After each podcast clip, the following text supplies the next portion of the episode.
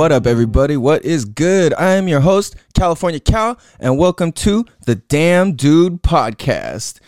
Damn, dude.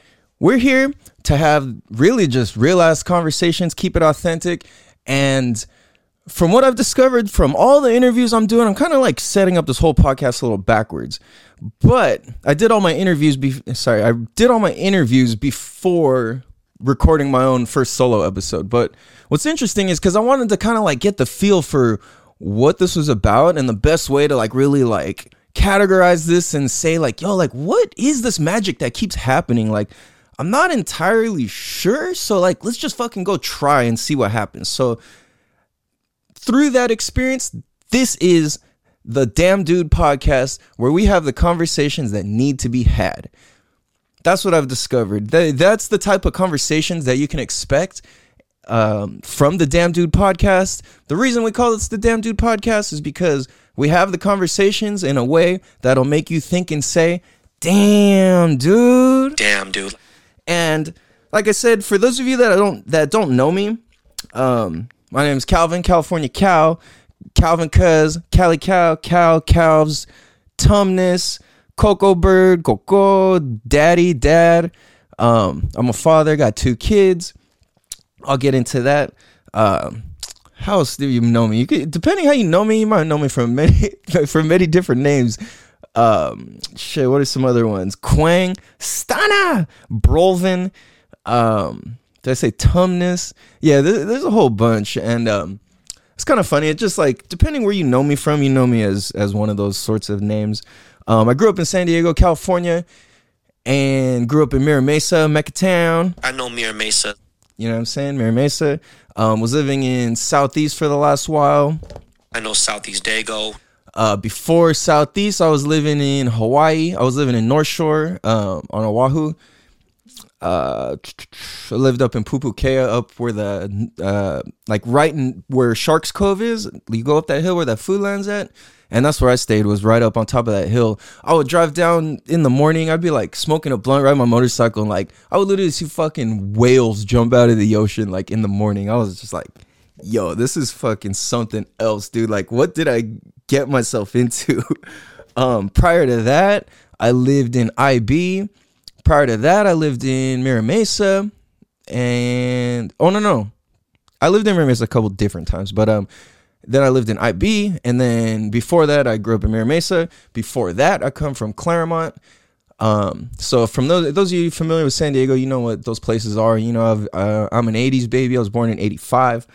Um, and like, so who am I? Like, for those of you that don't know me, I'm California Cal. I'm half Chinese, half Norwegian. I just turned fucking 35 years old. Um, the braggadocious, like, cool guy side of me is like, yeah, I'm fucking, I'm, I am the product of the Bruce Lee and Chuck Norris fight.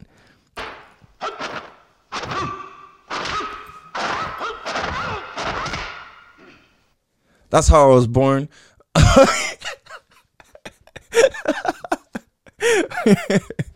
um, but yeah, it's it's not often that um you get a Chinese Norwegian type of person. Um, shit, I'm trying to think where to even start. One thing to know about me is I jump subjects all over. Like I always was the kid that said, "Oh, he's got ADD, this and that." My parents were always like, "Man, whatever, dude. Like fuck that. I just don't think he's interested in what you're teaching him, really." and um you know, it, I, it took me a long time to realize it's not stupid of me to to have my brain jump everywhere. Like I don't think in a linear, you know, like way that works well for like how they try and teach you in school and shit. So, um, shit. So what you'll one thing that you'll notice if you see some of the other trailers or or other episodes or anything, depending what order you watch all these in, if you're watching video form, um, I'm gonna give a little explanation about why the background's different and that is because, like I said, this podcast is about keeping it real and authenticity and having the conversations that need to be had. So where I'm at is back at my parents' fucking pad, dude. I'm back in my dad's house, the same house I grew up in, 35 fucking years old. My relationship didn't work out. Um, with my girl, we have two kids and you know, a 15 year old and an almost two year old, uh, Nate and Royal. Um, yeah, and it's like just within this last week, our our relationship didn't work out. We had to call it quits, and it's like like six years Um, we're, we were together, and I'm like, fuck, man. After everything I've done and been through, and all of this, like, I'm fucking right back where I started, dude. Like, how the fuck did this happen? You know what I'm like? You know what? I know exactly how it happened. If I just look back and like keep it real, then I know what happened. Um, the like ego-y side of me wants to wants to like start pointing the finger and be like, oh well, she did this, she did that, da da da, and that's not how it is. Um, one thing about me, I believe in taking personal responsibility for everything and anything that happens in our life. Um, for example, like I've been cheated on in the past, not this last relationship, but just in the past, and for a while I was like, man, fuck you. But then at the same time, I realized like, yo, we it doesn't have to fucking be like fuck you. It's like once I took ownership of myself and took personal responsibility for myself, I no longer had to blame her. So like for cheating on me, I I realized that yo, I caused my ex to go cheat. I I did that myself. And it's like, well, how the fuck you do that? You know, like but the way I see it is like, well, shit. I was jealous. I was controlling. I was um, always just trying to like be right. I, I definitely had the need to be right all the time. So like, I can see that my neediness, my jealousness, my need to be right, really just forced her out of my like realm of love. You know, like the circle of love that I that I could put off is like it just pushed her away because I would just I don't know, I would I would need that to feel loved and feel attention and and and shit like that, you know, and it's like I realized that controlling like not even controlling but like uh I wasn't hardcore controlling, it was more just like jealous, I guess I would say. But like where that comes from is like yo, like you love me, you're supposed to just show all of that to me and only me, you know, like and I realized that comes from like not getting enough hugs as a kid. and like it's kind of funny because I look back and I think it was like shit, almost all the shit that we go through and all the problems or anything we encounter or like how we are the the negative sides of us, the bad sides of us, whatever, like it usually just stems from shit that that's unresolved as a kid. Um so damn, I could go really deep in this. I'm trying to think what direction to take this. I want to keep everything somewhat linear, but like I said, my brain and me, I'm just like not the linear type of of dude. Um, so I'm trying to think. Let, us go back here a little bit. Um, it's like what makes me interesting? What makes me qualified to to speak and and have a podcast and have a platform and like what what gives me the right to have a voice i guess in a way? Or like who am i? Like why should anybody give a shit about what i say? You know what i'm saying? Um and i think like i think what makes me unique well i know what makes me unique is the way that i grew up and the experiences that i've had and my context and perception on life and of those experiences so i believe in life that like we all have the same I, am kind of taking this from one of my mentors, David Meltzer. Like, we all experience the same level of suck in life on a daily basis. Like, it all averages out. Like, the amount of suck a human can experience is kind of averages out to about the same in our daily lives on a daily basis as adults. Um, obviously, there's people, there's circumstances and shit that's like, you know, beyond all that and whatever. But um, I, I for I'll, I'll just give a little bit of background about like my upbringing and stuff like that, and then I'll kind of get into what I do and uh, why I do what I do because that's really important uh, to me anyway. so, um, so like I said, I grew up in Mira Mesa. I know Mira Mesa. And shout out to Ben Baller, by the way. I jacked these uh, little clips of him saying stuff that I was like, "Yo, that's fucking sick." Um, so shout out to you. If I need to shut that down, holler at me. but either way, if that's gonna happen, you gotta come have a conversation with me. Um, so it's all out of love and respect. Um, shout out Ben Baller. He's a big inspiration for for me doing this, and um, yeah, just cool dude. Anyway, um, I grew up in Mira Mesa. I grew up around in like, uh, let me think the best way to like timeline this. So I, I grew up in like gang culture and uh, to a lot of people and it took me moving out of my own neighborhood and like moving away to really realize that gang culture and gang banging is like not necessarily normal and that and that other people don't live these experiences on a daily basis you know Um, so I'm gonna get into like why and what led me into thinking gangbanging was cool and just like my the, the way that we would think around here. So like for one, I was never in a gang. I never joined technically.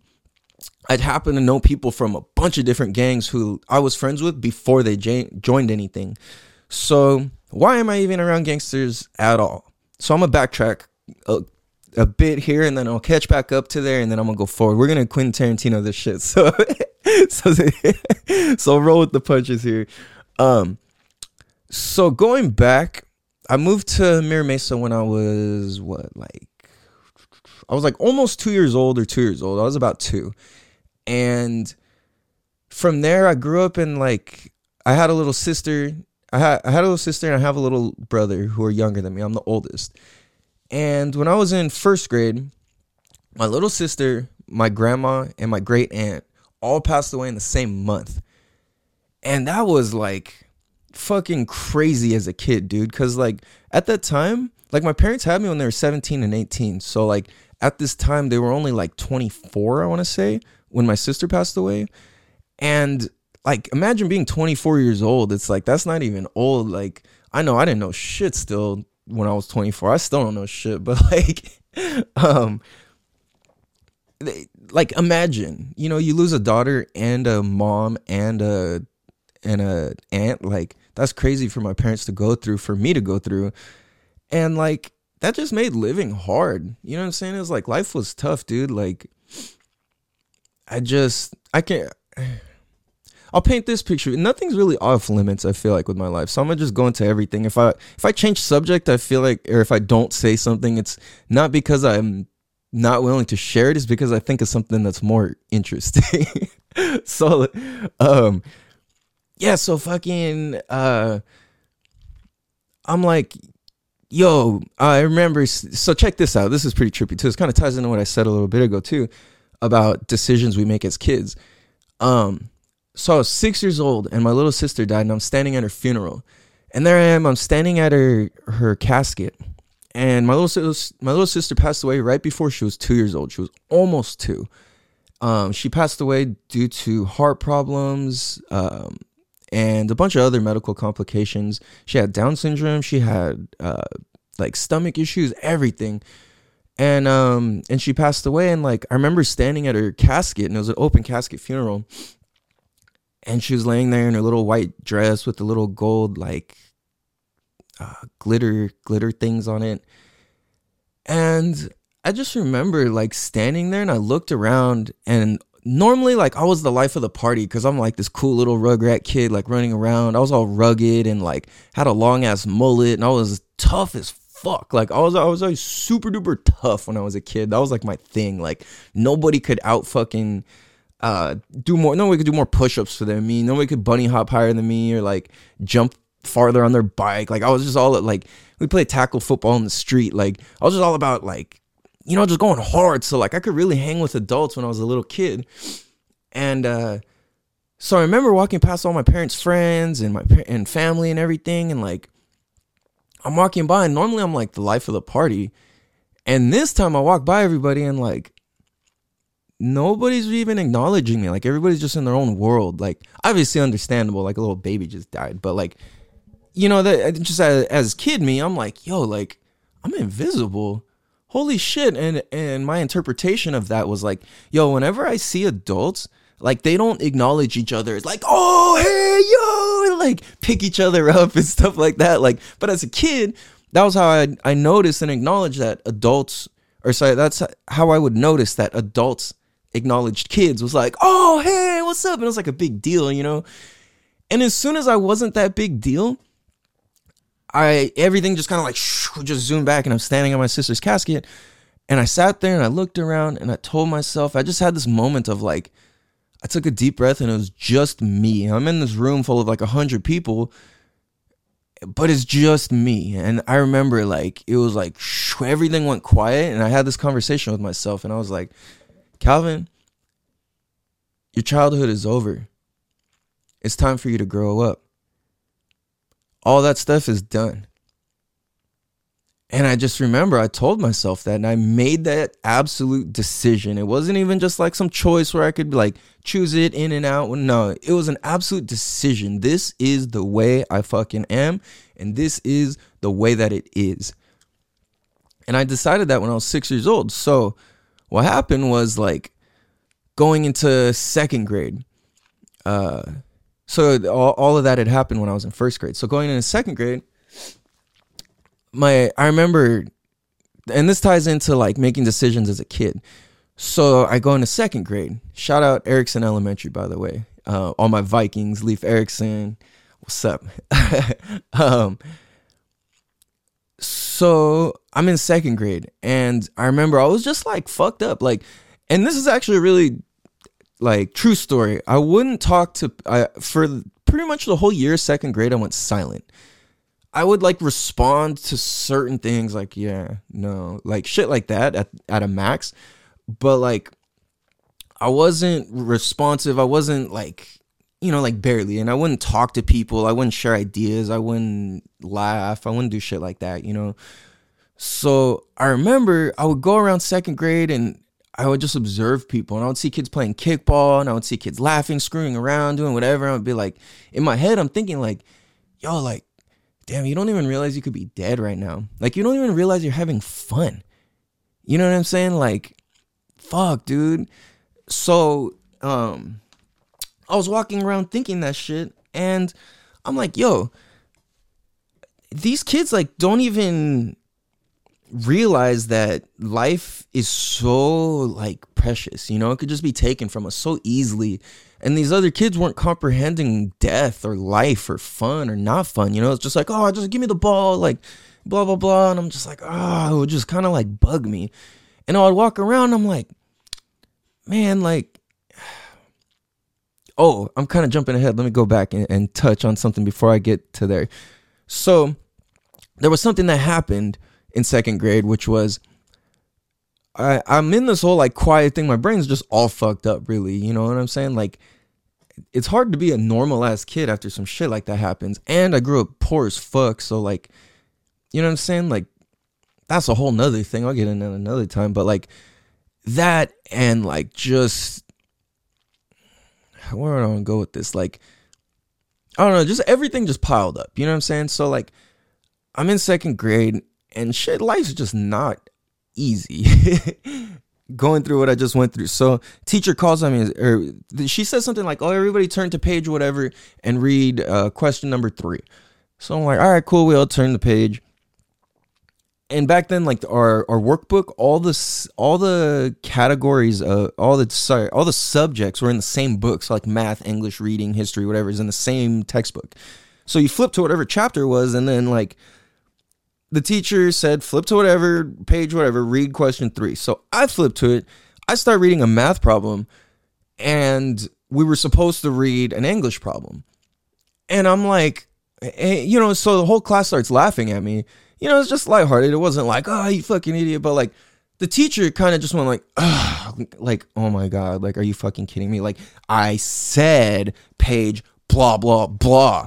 And and made some little comment and but how I took it was like yo you were stupid as fuck.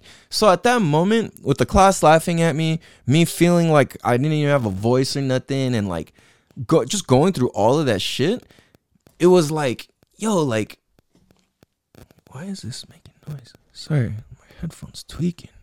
Um so at that moment I just like I was like I'm fucking stupid and then from then on there, if like from there on out, I would get, just get bad grades and bad grades. And I was like, I started being like, yo, like fuck school. Like, what is the point of grades? You know, like the, there's life or death out here, and you're trying to tell me that fucking Pythagorean theorem or whatever the fuck you're teaching me is important. Like, yo, dude, they, come on now. So I was just checked out of school, man, and it was like, yo, you gotta go, you have to go, you gotta do good, blah blah blah blah blah blah blah, and like you know, fortunately, my parents kind of understood. Yeah, I got my ass whooped here and there for it, but like, I just, I just thought I was stupid. So thinking I was stupid just made me like angry, and it made me more angry because of my confusion. And I'm walking around school like confused as to how kids are just all willy nilly. And I'm like, yo, like shit serious, this and that. And this is what I'm thinking. And I'm thinking I'm like, like, imagine thinking you're dumb as fuck and life is super serious. Like that's who I was, and that's who I was like walking around in school and whatever was like, yo, life is serious and I'm really stupid. So like how the fuck am I gonna get through this shit? You know, so that's what I was thinking when I was in like second, third grade, and like in third grade, and this ties back into where I kind of like left off with like gang shit was like when I was in third grade, the the school was divided into two sides, and like I had a couple older homies who I knew from the neighborhood, and like I would go sneak over to the big kid side of the school, it was like fourth through sixth graders, and on the small kid side of the school it was like kindergarten through third grade. So I'd go sneak over and see some of my bigger homies, and like, you know, just whatever, chop it up, lace me up with game, whatever, and uh so I remember on that side of the school, it was like serious. Like you couldn't just go over there; they would beat you up. They'd give you a swirly, like literally. For those of you who don't know what the that is, if you're not old school enough, is where they. This is real, by the way. A lot of younger kids, when I tell them this, they'll be like, "No, but like really," and like, "No, this is really what would happen." Is they would hold you, kids would hold you by your ankles. They would take you in the bathroom, hold you upside down by your ankles, put your head in the toilet and like dip your head up and down in the toilet as they flush the toilet a bunch of times so your head swirls and that's why they call it a swirly. So i remember like that was a real fucking thing. I seen that happen to a couple kids and i'm like that shit ain't happening to me. So like i started like like i had this like yo i'm dumb blah blah blah but at the same time i'm like you know, I, I realized, I noticed, I know how to like not get swirlies and I know how to not get picked on. So I kind of put all my energy and attention and focus into like, all right, like, how do I navigate to where nobody fucks with me? And that was where, and uh, that was where I kind of like started, you know, getting this whole perspective.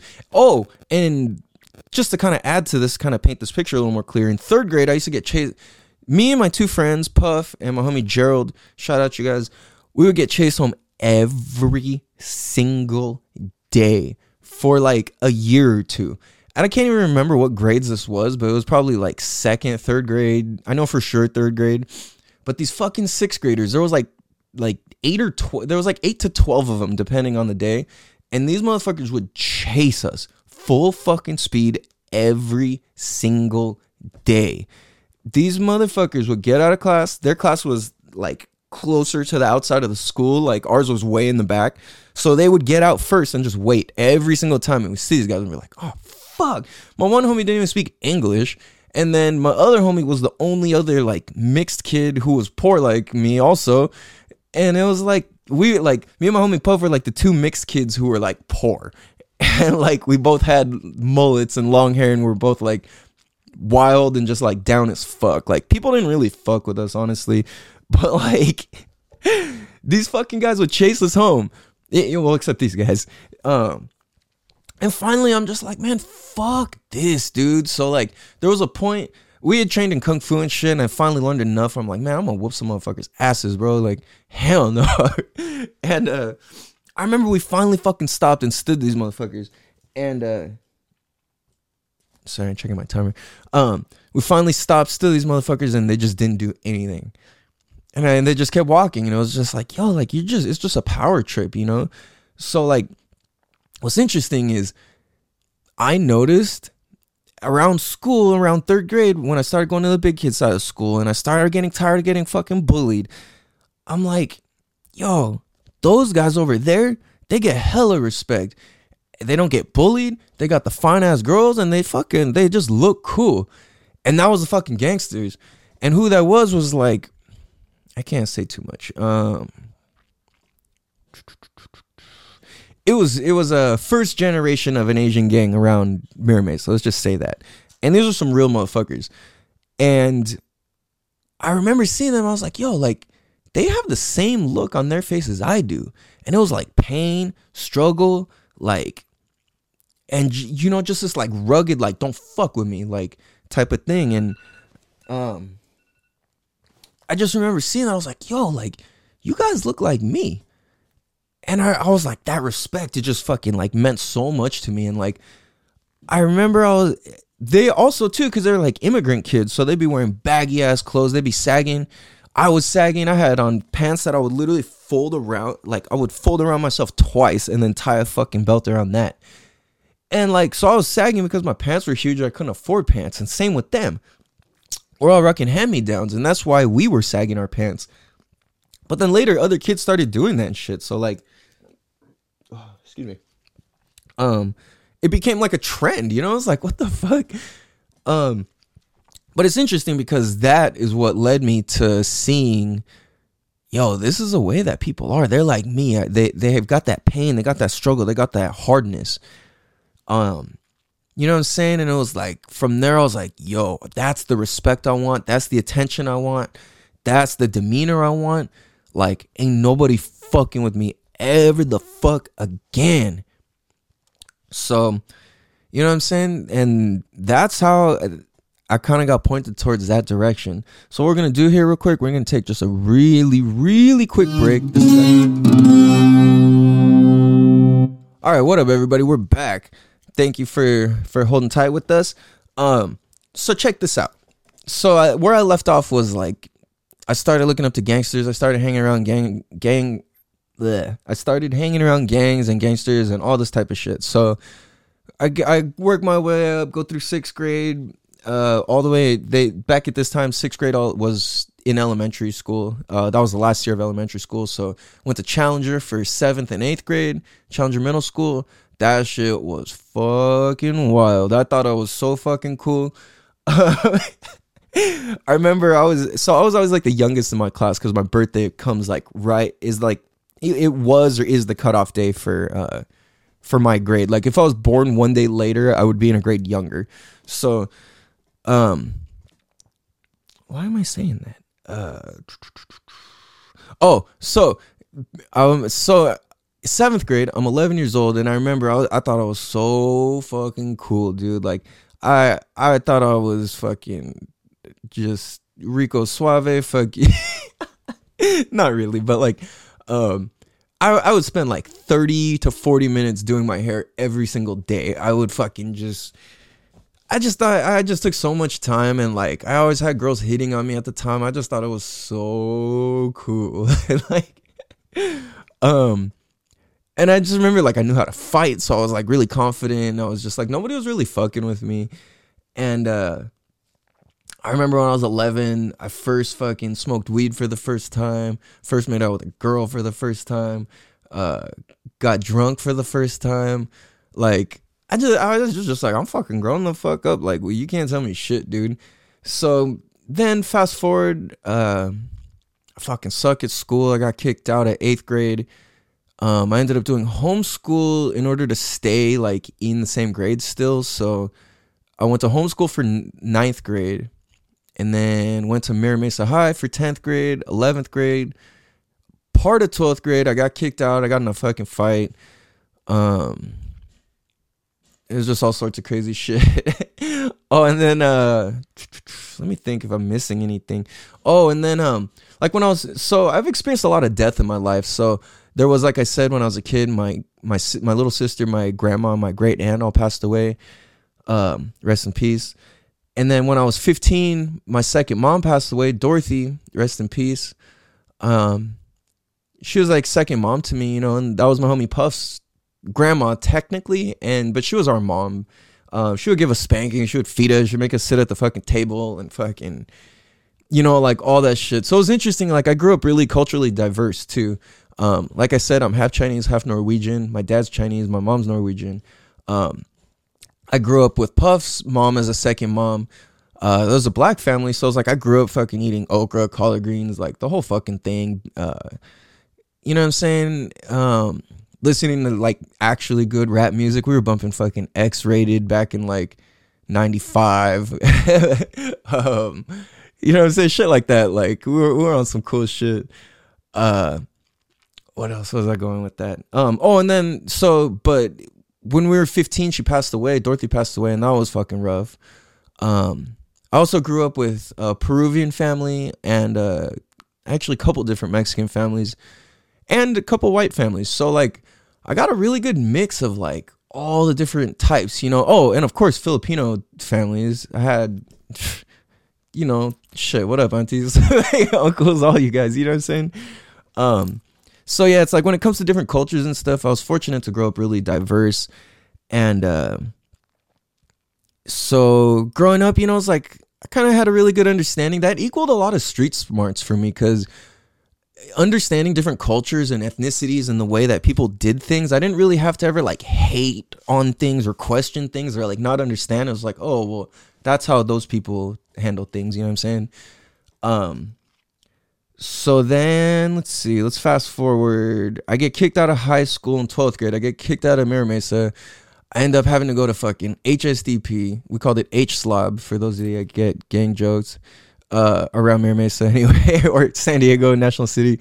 Um, HSDP because there were uh, try not to burn people out. Um, so those letters equal what is a gang that was in San Diego back in that was in San Diego, and if you're a Crip, you would call different bloods. They were blood gang. You call them slobs, and uh, try to think how to explain this for people that, that didn't grow up like this. Um, so it's just, it's just slang stuff. But um, so so we called it H slob because whatever. Anyway, um, so it was a diploma program, and it was literally just this little bungalow attached to the side of the whole high school.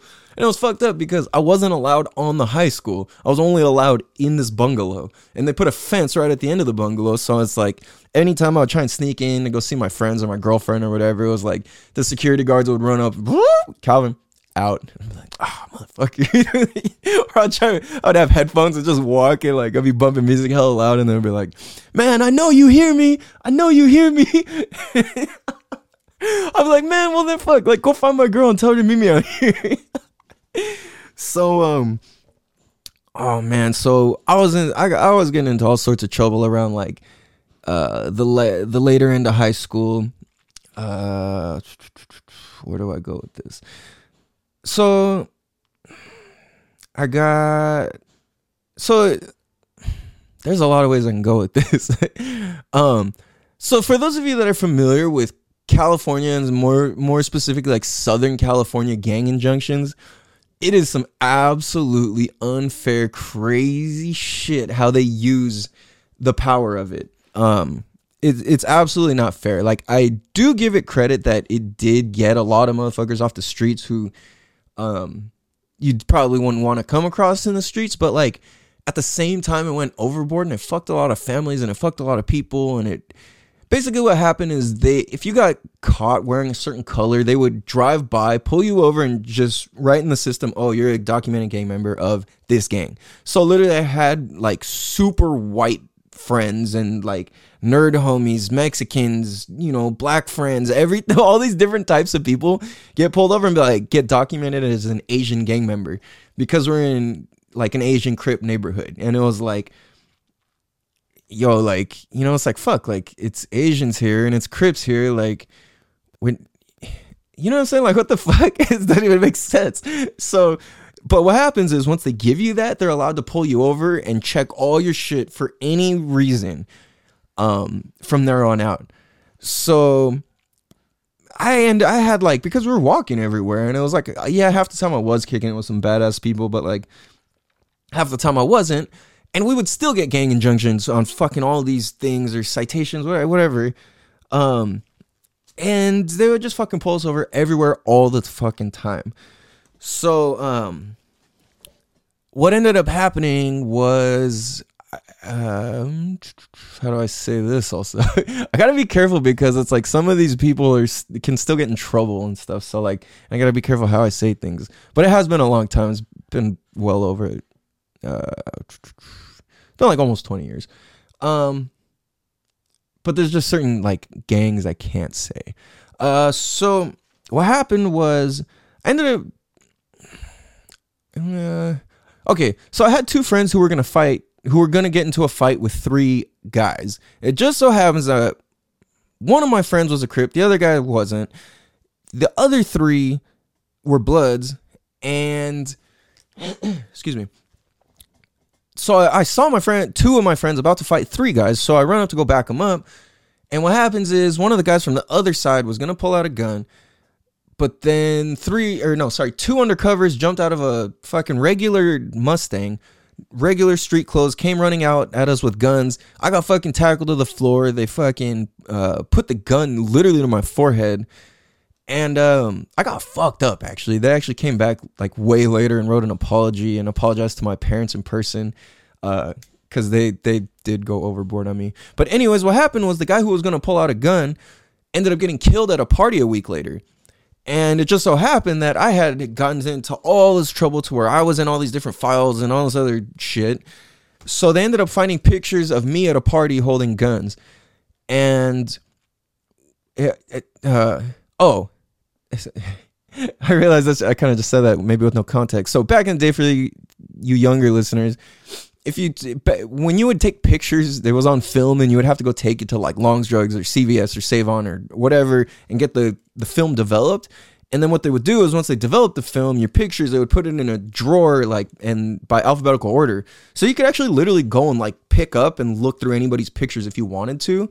So what happened was the cops were just out looking for, or not even the cops, but the CIA. Uh, no, not CIA, the DEA. The DEA went and was searching through all the stuff, just looking for evidence or dirt on anybody. And they happened to find pictures of me holding guns at a party.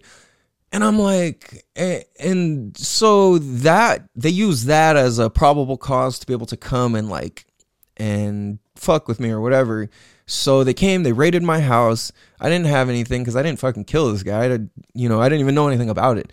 So they raid my house, and I'm like the prime suspect just because of all these like coincidences that kind of lined up. Um, I was under surveillance for like a year, a year and a half, maybe. I couldn't wear blue. I couldn't wear anything with the letter C. I couldn't be caught around certain people. If I was caught with any of these things, it was a one way ticket to jail. And like, you know, it was fucked up. Like, but I didn't do it. I was innocent. Nothing happened ultimately, other than I got my house raided, and that was fucking shameful as can be. Um, I woke up to fucking uh, DEA agents. There's like, I come out of my my room and like I come down the hallway and I see like tips of barrel, uh, like the barrels, uh, like the tip of a gun, all, all around the hallway, making like a like a circle almost. I'm like, what the fuck? And my dad was kind of like, like not freaking out. So like I'm like, okay, like what's going on? And like I come out, they're all fucking pointing rifles at me. I'm standing in my underwear and wife beater and fucking they're like, put your hands on your head, blah, blah, blah, and made me sit there and I don't remember if I got I remember they gave me the option to get cuffed, and I was like, bro, like I'm not going anywhere. I don't have anything. They fucking tore my whole fucking room apart, dude. Um, so that happened. Got accused of murder.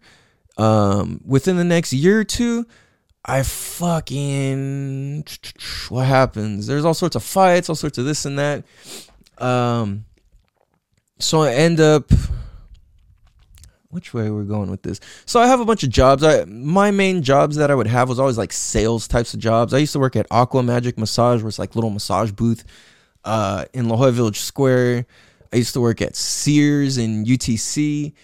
Um, I was making commission there. I was getting paid four fifty, four dollars and fifty cents an hour plus commission, and I was making loot until uh, Sears and Kmart merged. Actually, um, I was ma- I was averaging like 26, 22 to twenty six dollars an hour as like a seventeen year old. That was fucking loot. Like that's more money than a lot of people even make now. You know, uh, so that was pretty cool.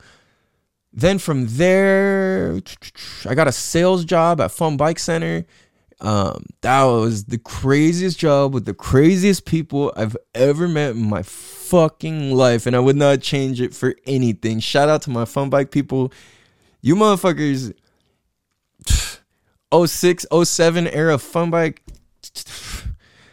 I mean, maybe for some of you vets there were some crazier times, but yo, that was like the last of like an era, dude. Like you could fucking do anything you wanted.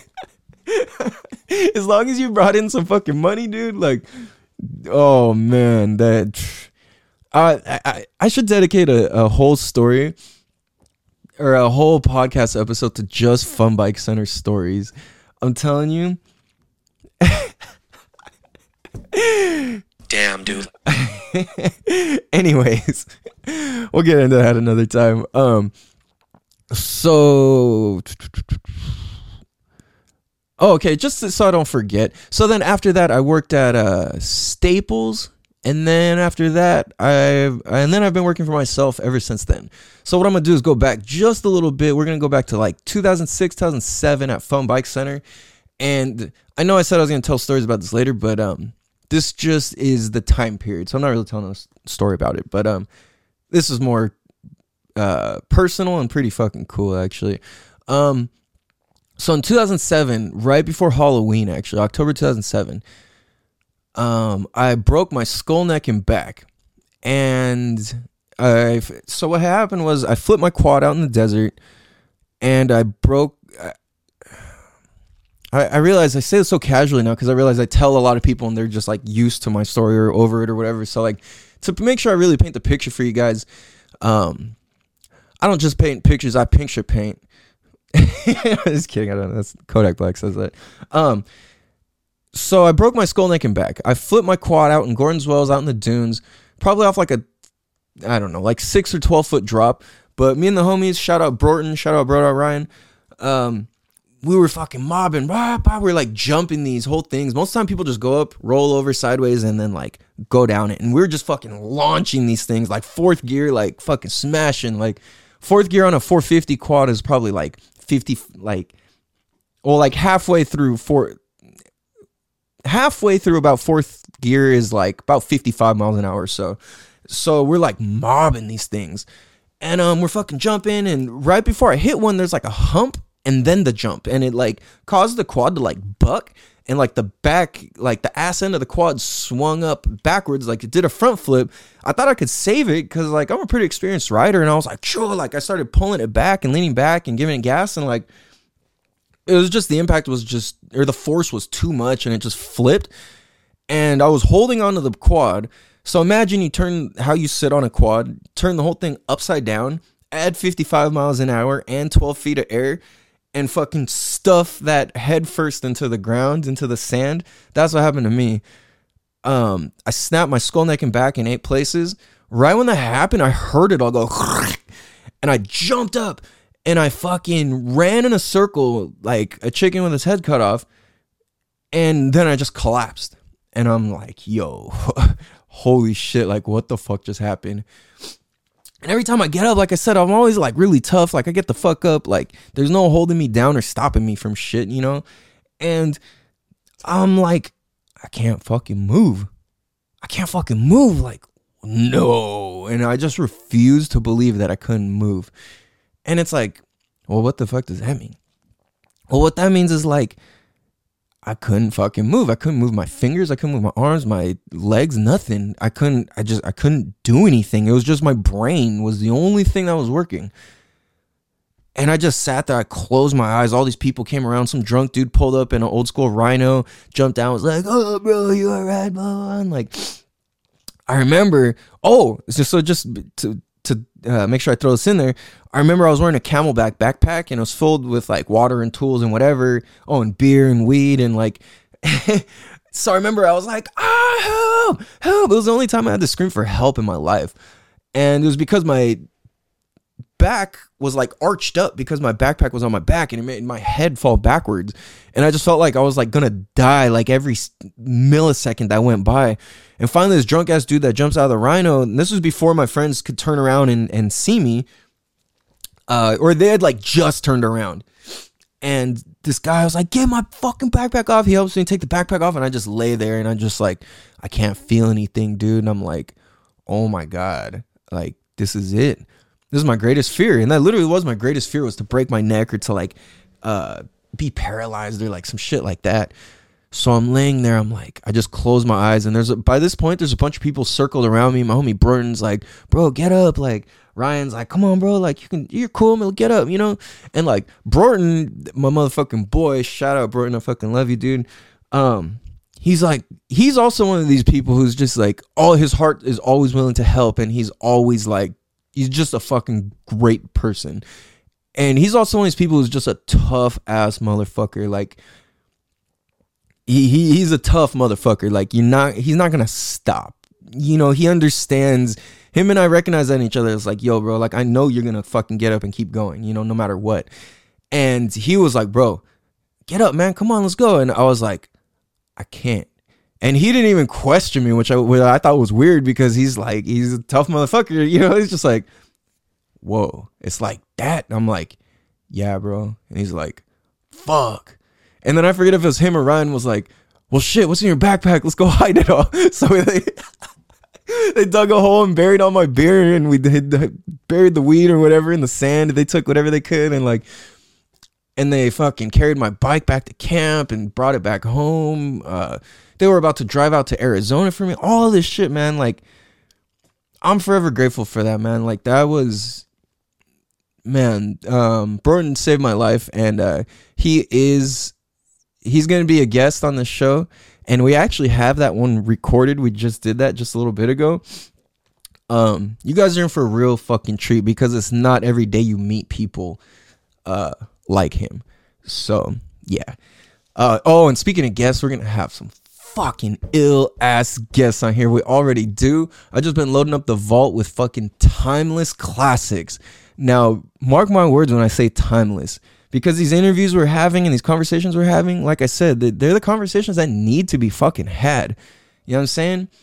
Um, a lot of us don't grow up with like dads or mentors or somebody to just fucking talk to us or a bigger brother or something, you know? And it's like, or just no big homies or something. And it's like, if you didn't grow up with that and you didn't join a fraternity, you didn't join the military, you didn't join a gang, you didn't, you didn't have that type of experience, like, I think this is perfect for for people like it, that fall into that category as well. You know what I'm saying? Because it's like we need to have these conversations and we all feel the same shit. You know what I'm saying? Like, and I think that there's a level of emotional intelligence that we can bring forth and like really fucking participate in and share and spread. Like, I've been on some crazy shit in the past couple years. So like, I'm trying to think. Um, oh, okay. So going back to the story, um, I forgot I'm timelining shit here. I can go off on a million different things. um, so what happened? I broke my skull, neck, and back. What ends up happening is I'm gonna just throw this into a a, a quick summary version, and then maybe jump into a little if I need to. Um, so I'm 20 years old. My two best friends get murdered. Oh, sorry. Let me rephrase this. I'm 20 years old. My one best friends get mur- my one best friend gets murdered. Shout out John John John Adele. I love you. Rest in peace. I break my skull, neck, and back. Oh, and I'm two months away from being a firefighter. I'm I, that was what I was gonna be. I was gonna be a firefighter. I was that fucking close from finishing training, and I break my skull, neck, and back. I find out my girl of five and a half years gets pregnant by somebody else. Uh, while I have a broken neck, my best friend got murdered right before this. So, oh, and I got fired from my job. So I have a broken neck and I can't really fucking walk. I'm just like bedridden. I have a broken neck. My two best friends got, I have a broken skull, neck, and back. My two best friends got murdered. My girl cheated on me and got pregnant by somebody else. I just dropped out of school and I just got fired from my job. Damn, dude. Like, what the fuck? You know what I'm saying? Like, I was 20 years old. Like, what the fuck? I thought I'd already seen everything by the time I was 11. I thought I'd already, shit, no, I thought I'd already seen everything by the time I was six. Then I thought I'd seen everything by the time I was 11. Then I thought I'd already seen everything by the time I was 15. And then 20, I'm like, I am grown the fuck up, dude. Like, what the fuck? Like, life cannot be or get any worse. like, how can it? You know what I'm saying? Like, like what the fuck else can happen you know what i'm saying so like it's crazy dude like uh oh i realized before i forget this i should jot this down how it ties into being a kid and the decisions we made um so fucking um so i go through all of that. I it actually and so I'll, I'll get into this too and because this all turns really positive. Um so all of that happens i'm dealing with that. And what's crazy is me and my friends the life we were living we had conversations like bro like i don't think i'm gonna make it past 20 years old. Like this life we're living this route we're going like is just i don't see how you know and it's crazy because my two best friends get murdered at 20 years old and I happen to be alive. Like, the fuck? Why am I still alive? And why am I going through all this torture? Like, the fuck is life doing to me? You know what I'm saying? And um, and my second best friend who got murdered, Pablo Spider, um, Pablo Tafoya, rest in peace, homie. Uh, little dreamer. What else you know him as? Pubes. Fuck, man, that's my motherfucking brother. Um, tatted on my arm and everything. You know what I'm saying? And my sister. I got all sorts of people. But like, anyway, um, oh man, like we were just we didn't we were going down a fucking crazy ass lifestyle. I'll tell you that. Uh, my my homie Pablo ends up getting murdered in Little Italy over twenty dollars worth of weed, which is fucking mind blowing to think now. It wasn't even his own weed. Um, I'll, get into that in a whole nother story, and it's crazy. There's like fucking more than twenty dollars worth of weed in this little jar, even fucking right here. You know, and it's like my fucking best friend lost his life over that. It's crazy. Um, like I said, that's a whole nother story. I, I'm not afraid to get deep in the shit. um, oh, that was pretty good timing. Um, so what ends up happening is like I need to recover, bro. Like, fuck, I'm all fucked up. So I had my broken neck. I was in the hospital for three days, and I was on some Tupac shit. Um, oh, so when I was laying, sorry, like I said, I'm all over the place. When I was laying there with my broken neck in the first place, I was like, toes, come on, toes. I remember what it feels like to use you, and slowly I just brought attention and awareness, and I'm like, I refuse to believe that my toes and legs would not work anymore. Um, this might sound crazy as fucking out there, but this is just what the fuck happened. Take it as you want. Um, and I just kind of like thought life back into each piece of my limbs, and somehow they fucking started working. So on my third day of the hospital, uh, I'm gonna have to get into that story too, because that fucking goes hard. My broken neck story, that like in detail. Um, I got to fly on a helicopter butt ass naked, by the way. My only helicopter flight was butt ass naked with a broken neck. but I guess that's a whole other story. Um, so I'm like in the hospital day th- by the third day I had already been sneaking and sneaking to get up and like shuffle to the bathroom. I was like just practicing teaching myself to walk again. And they're like, you could die if you move, blah blah blah. If you fall, I was like, man, fuck this, dude. Like, I didn't die on that jump. Like, I'm not gonna. If I die fucking walking, so be it, dude. Like, I don't give a fuck. So I just fucking, I forced myself. I taught myself to walk again, and like, I would just practice when everyone, when the nurses were sleeping, and I would walk to the bathroom, walk back, walk to the bathroom, walk back, and it was fucking sucked. But like, I managed to do it, and I would hold that little rolling thing with all the IVs and shit in it, and like, um, by day three, I was out of that motherfucker and I came home. Um, yeah. So let's take a quick break on that note. Fuck, man, that's some crazy shit. We're gonna get into some even crazier, deeper shit, and we're gonna even catch back up on modern times. But um, I want to kind of keep this sort of timeless. So I don't really want to jump into current events. Not today, maybe I don't know. But uh, we'll see. We're gonna take a quick break. Um, we'll be right back Damn, dude. we're back. But you know what? Give me one second. I'm gonna smoke a bowl real quick. I'm gonna let's play you some uh, theme music here real quick. This is our intro song, by the way. So enjoy. All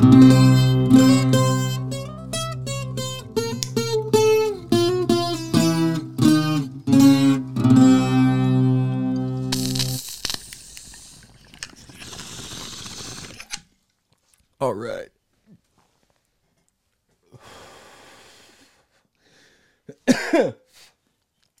Alright, that's what it is. I got some uh, fire ass weed from my brother on my, uh, for Christmas. Shout out, chimps. Um. all right, so what am I getting into?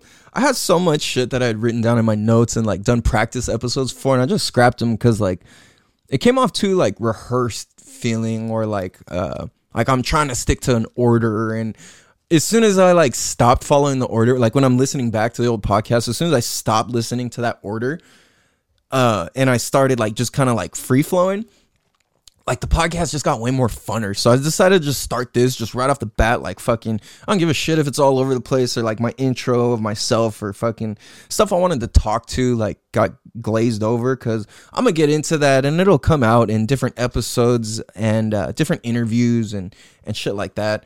Um, Oh, so before I touch start diving into like what I do and why I do what I do, I'm gonna talk about um Oh, let's talk about some shit I'm into. What am I into? Well, I love fucking rap music, West Coast rap music. Um, Bone Thugs-n-Harmony is my favorite fucking group. Krayzie Bone specifically is my favorite artist. Krayzie Bone, Nate Dogg, um, Krayzie Bone and Nate Dogg are probably my top two favorite. Um, I love fucking Westside Connection, Mac Dre, Andre Nickatina. I love fucking Texas rap. Oh my god. Um, fucking UGK, you know what I'm saying? Bun B, Pimp C, in Pimp.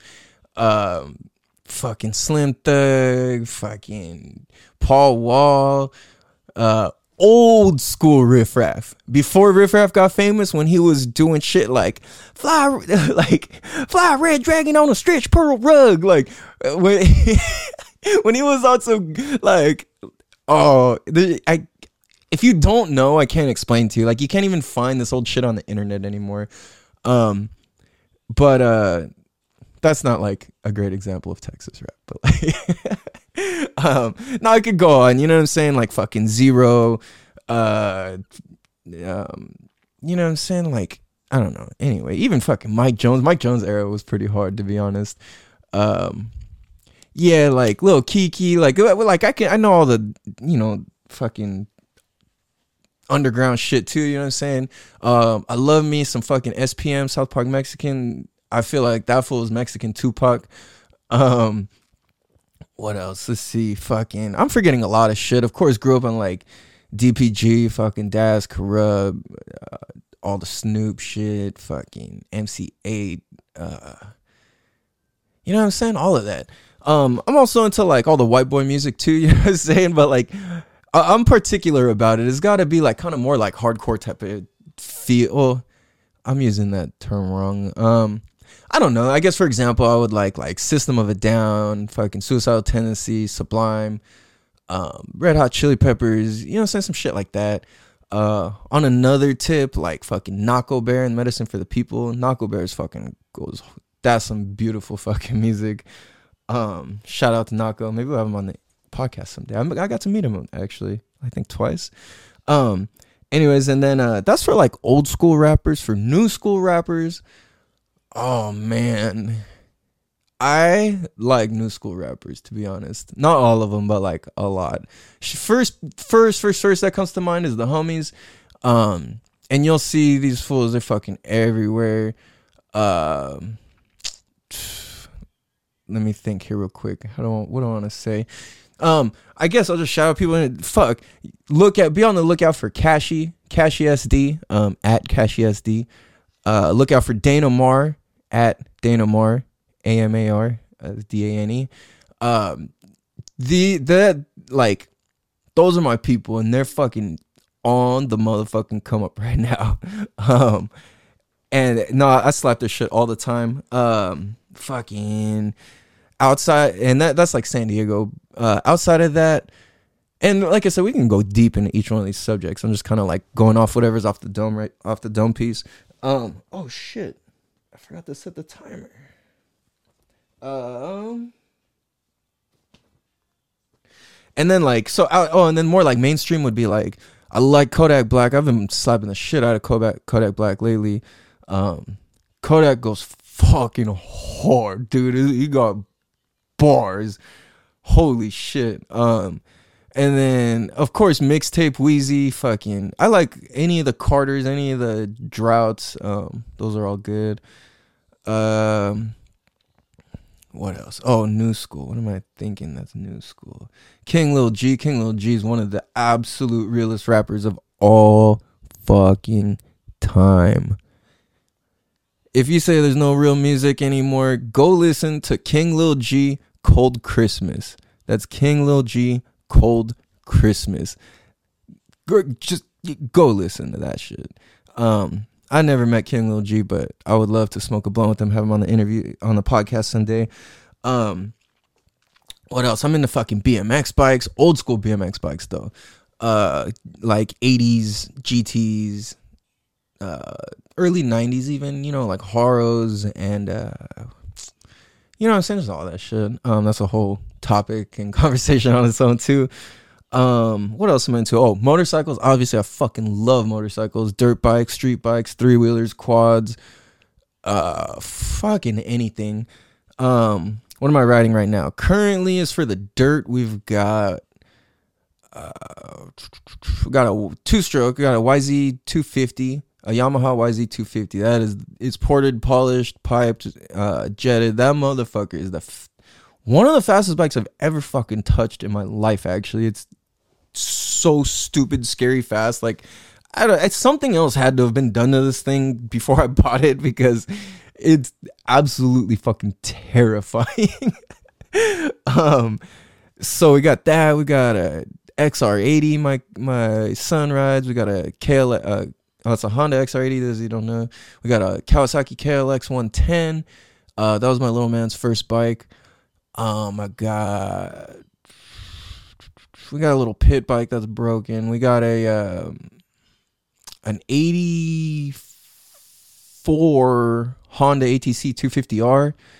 Unfortunately, it's the air cooled one, but it's still fucking pretty illmatic. Um, it's really clean. We got we got another one called the, the Death Mobile. It's like a Yamaha. I, want to say like XT or YT. I, I don't even know. It's like one of those weird old school ones, but it's a fucking two stroke with a twist throttle and no suspension and balloon tires it's called the Death Mobile because every person outside of our family who's ever ridden it has gotten fucking jacked up. um, and then we've got oh, my pops has got a uh, I want to say it's like a 70 a 70 something a 1970 something Honda um CR250 Elsinore. That shit's crazy. Unfortunately, it's fucking seized, but um I mean, it's a two stroke. That's not shit to get rebuilt. So we got to do that. Um, what else am I into? I would say I'm also oh, I fucking so what I do and what I'm into and where this story actually picks up off of um from after breaking my neck and all that. I was working at Staples. Oh no, sorry. Before I started working at Staples actually. So I was at Phone Bike Center and broke my neck and I'm at home and I'm just like all fucked up. And my homegrown's up hooking me up with a job actually. But before that job, I'm there with my broken neck, and me and my mom are in the kitchen, and we're just chopping it up. And it's like, dude, like we need to figure out fucking something to do, man. Like we need a new, cause she needed a new career at the time, and like I need a new career, and it's like. Oh, man, like I don't like what are we gonna do? Like I was gonna be a firefighter, you know. Like I want. It's always been in my heart to help people, and to have that kind of like taken from me, it felt like I was just like, hmm, man, like I'm not gonna be a firefighter. I don't even know what to do, you know. So we come up with this idea of like, yo, like we can teach babies how to swim and save their lives, and find out that yo, like drowning is the leading cause of death for children five and under. Or sorry, it's the leading cause of accidental death for children five and under in the world. Five, like in the world. And the statistic is actually it keeps growing but when i first started it was something like i want to say like 46 or 47% of adults in the world can't swim now the statistic has jumped to something like 52 or 55% of adults in the world can't swim and i know statistics are just fucking whatever but like in my personal experience i feel like pretty much about half of my clients that i have um do not know how to swim like uh, adults um. So oh, so sorry. I'm like, whoa, dropping stuff. Okay, sorry, I'm dropping my phone. Um, so what I do, so what we did was we put our heads together. It's like, yo, let's teach babies how to fucking swim and save their lives. So what we do is we teach babies as young as six months old how to swim and save their lives, um, and how to float, roll on their back, and be able to swim and float and swim and float. And all of our kids pass the fully clothed skills test by the end of their swim session, which only takes like a little bit over a month. It's about like six to eight weeks typically. So it's like a month, month and a half, or sorry, not a month and a half. Like I'm like you know, I'm saying a little over a month. Um, so well, it's like a month to a month and a half, two months. Sometimes even in a month. So it all depends on the kid, you know. But um, it's crazy because we're able to. So it's like yo, like we can save people's lives by doing this. So we kind of came up with that idea and as we're like getting it ready and perfecting technique and and just kind of like honing our craft we I, I start working at Staples. My homegirl hooks me up with a job and like it was cool because all my friends worked there and it was like it was just a fun time, you know. And like at the same time, I said I was starting this business on the side, and uh, so this is 2008. We get started in 2008, and um, it was Oct. No, November. No, yeah, it was November 2008, and I had like just like full, kind of like fully healed back up from my broken neck, and I just started like kind of like exercising a little more, and started like you know like really like living life again, um, and so I'm like working this business on the si- uh, so I'm working at Staples and I'm trying I'm trying to start this business on the side and it's like it's fucking hard, man. Like it's hard to paint a picture of what I really do without you like being there and seeing from like beginning to end, you know, and like how how deep this is and how like emotional it is for parents and then like at the end like or so like how much fear we we push through as a team, you know, and then at the end like your kid has life-saving skills and the family has peace of mind and it's fucking incredible. So like that's what we do and it's called fin to swim. So what we do is like just fucking teach babies how to swim and save their lives, help adults overcome their lifelong fears and you know what I'm saying? That's that's what we do and provide peace of uh peace of mind to families. And it's like, yo, I fucking love this, man. So I've been doing that for the past 11 years now. Cuz it's 2020 right now. It's December 2020. So it's been damn, I didn't even realize an anniversary of it just happened. I yeah, that makes 11 years. So uh fuck, man, you know, wait, is that math even right? Hold on, I'm, I'm tripping.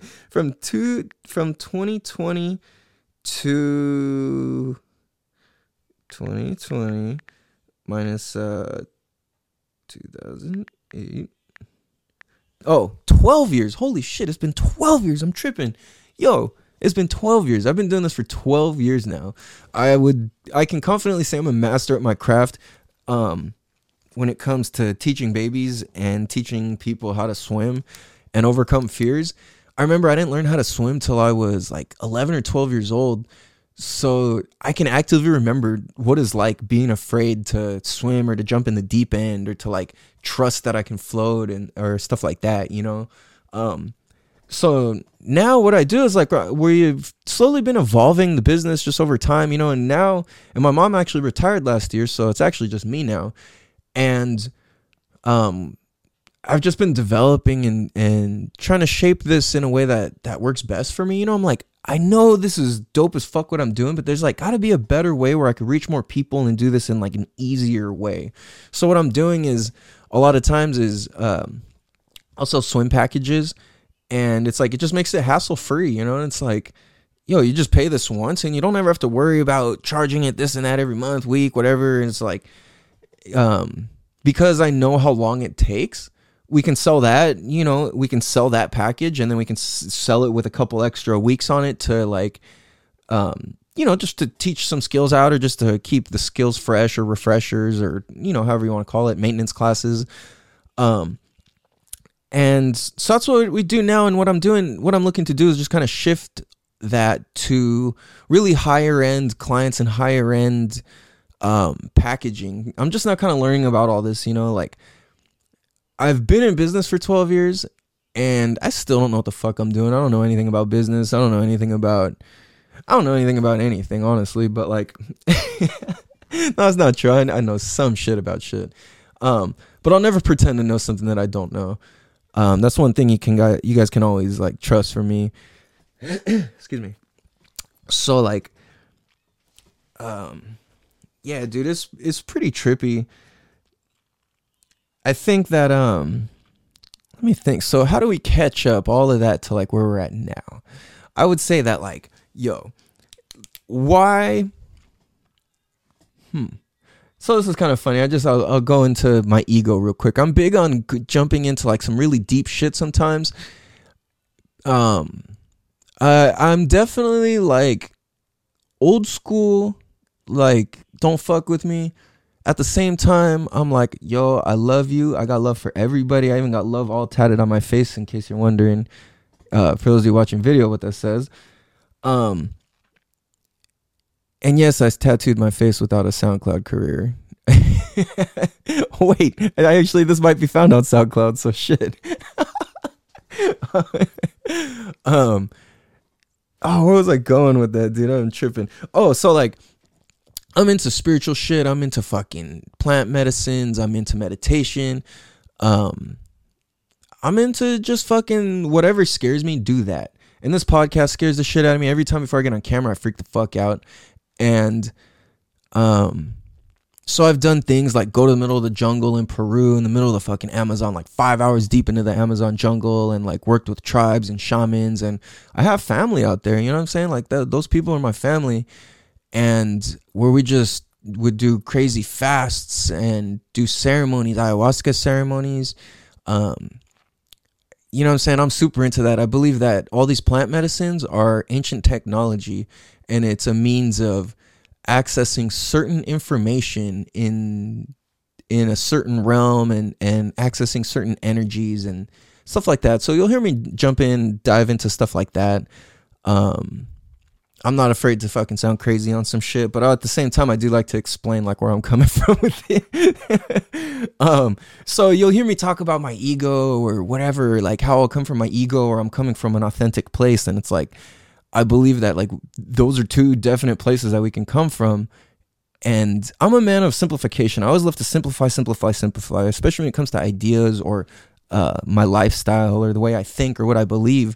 So what I've boiled it down to is like we either come from love or fear, and those are the only two places that I believe we can come from. Because um, I went back and did the math on my whole life. I was like, yo, if I apply coming from love or fear in every single thing that's ever happened in my life, I'm like, yeah, I can see how I was coming from love or a place of fear. And um so where that leads me to is like, okay, so why do I think I'm cool? you know, people be like, "Oh, you think you're fucking cool," you know? Like so that that would be like the ego side of me, like why I think I'm even fucking cool at all, like like what stroked my ego, you know what I'm saying? Like what made me think I'm fucking cool is like I guess, you know, being in business young, making money young, um, that made me think I was really fucking cool. I really wasn't making real money because I'm still not making any fucking real money, but like, uh, for a young, you know, being young, it's like, yo, this is some fucking paper, dude. So like, you know, well, shit, yeah, going from making like 175 bucks a week to making like all of a sudden like five thousand in a week. You know, it was like holy shit. And you know, it wasn't consistent, but it was like here and there that would happen, and I'm like, yo, this is fucking sick. So um, so there was that. I had money. I, I could kind of just buy whatever I wanted, and then, or you know, to a degree. And then I ended up dating this really hot older rich girl, and fuck, she was really hot. But um, that's besides the point. Well, no, it's not besides the point. This is what this was stroked my ego. She was super duper hot, super duper rich, and she was one of those like untouchable, like unicorn of a woman. Like my other friends would like female friends described her as like intimidatingly hot. Like she's intimidatingly gorgeous. And she'll let me drive around in her fucking brand new Beamer. I was driving a 7 Series Beamer or a brand new Escalade. Keep in mind they're not mine, but when I'm pulling up on my homie to buy a fucking sack, like and I'm in a brand new Beamer and I got this fucking banging ass chick. It's like, uh, bro, like, yo, that business is good, huh? and it's funny because it's like I'd be like, well, yeah, and I was like, well, shit, I'm selling weed and I'm fucking running this business and you know, and oh, so like, so then I quit that department, that Staples job, like after I worked there for maybe like almost two years. I was like one of the longest jobs I had, one of the longest jobs I had actually. So, um, I quit that eventually. Oh, I was ha- oh, I should get into that. That's pretty important. I was having fucking panic attacks. So so much so like er, like anxiety attacks, which would lead to panic attacks, and like the walls would start closing in on me. You know, just be like, oh, and I would turn hot, and I would turn red, and I'll start fucking sweating, and like I'm just like super hot blooded naturally the way I am. You know, I'm like my blood comes from Mongols and Vikings. Like legitimately. So like I'm just hella hot blooded and like I don't have a hot temper, but I'm like I'm hot blooded for sure. And uh the fuck was I saying? I'm totally spacing out. I don't know. Fuck it. Um so okay, so like oh okay, so like what was stroking my ego? So there was that and I was making loot. I was fucking selling a good amount of weed at that time back when it was still like super illegal. Um I could afford drinks whenever we'd go out. I could afford all of that. Oh, I was talking about uh having panic attack. This yeah, this is important to have this story.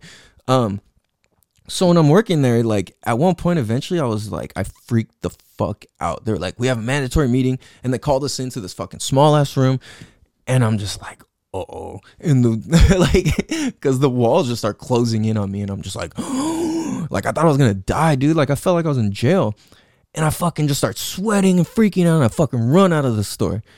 Um oh, just to add to that, what I was gonna say was you'll see in some of my interviews, I get nervous because it scares the shit out of me doing these interviews and, and being on film talking. It scares the fuck out of me. So you'll see there's a good handful of times where I start sweating or turning all red or like and oh if you're watching the video and that's what's going on. I'm like something triggers me to I'm like, oh no, like some I I feel like naked almost, you know. Um anyway, uh fuck, I keep forgetting what I'm talking about. oh yeah, so I was having panic attacks. I freaked the fuck out. Um, so I just I just left and I didn't fucking talk to anybody until I eventually they were like, okay, you can take a leave of absence, and fucking a hell, hell amount of time went by. I'm just like, nah, man, like I can't go back there. I just can't. So eventually, I didn't answer any calls from anybody. Like I just kind of, uh, it was pretty fucked up. I burnt the whole place. I feel bad. Like I shouldn't have done that, but like at the same time, I couldn't fucking help it, dude. I was losing my shit. So a bunch of time goes by, maybe like a month or two, and I'm like, I have a choice here. Like, I could either go back and do this job. I hate it. Like my friends had stopped working there. They transferred out. We got put on different shifts. So like it just started to suck. You know, I'm like, yo, like I was, I'm only here for so long because my friends are here. And like it was a trip, you know what I'm saying? So I hated working retail. I hated being told what to do. I hated being told when when to be there. Like I would literally only get paid enough to drive home and back and eat maybe like two meals a week that cost like ten dollars maybe.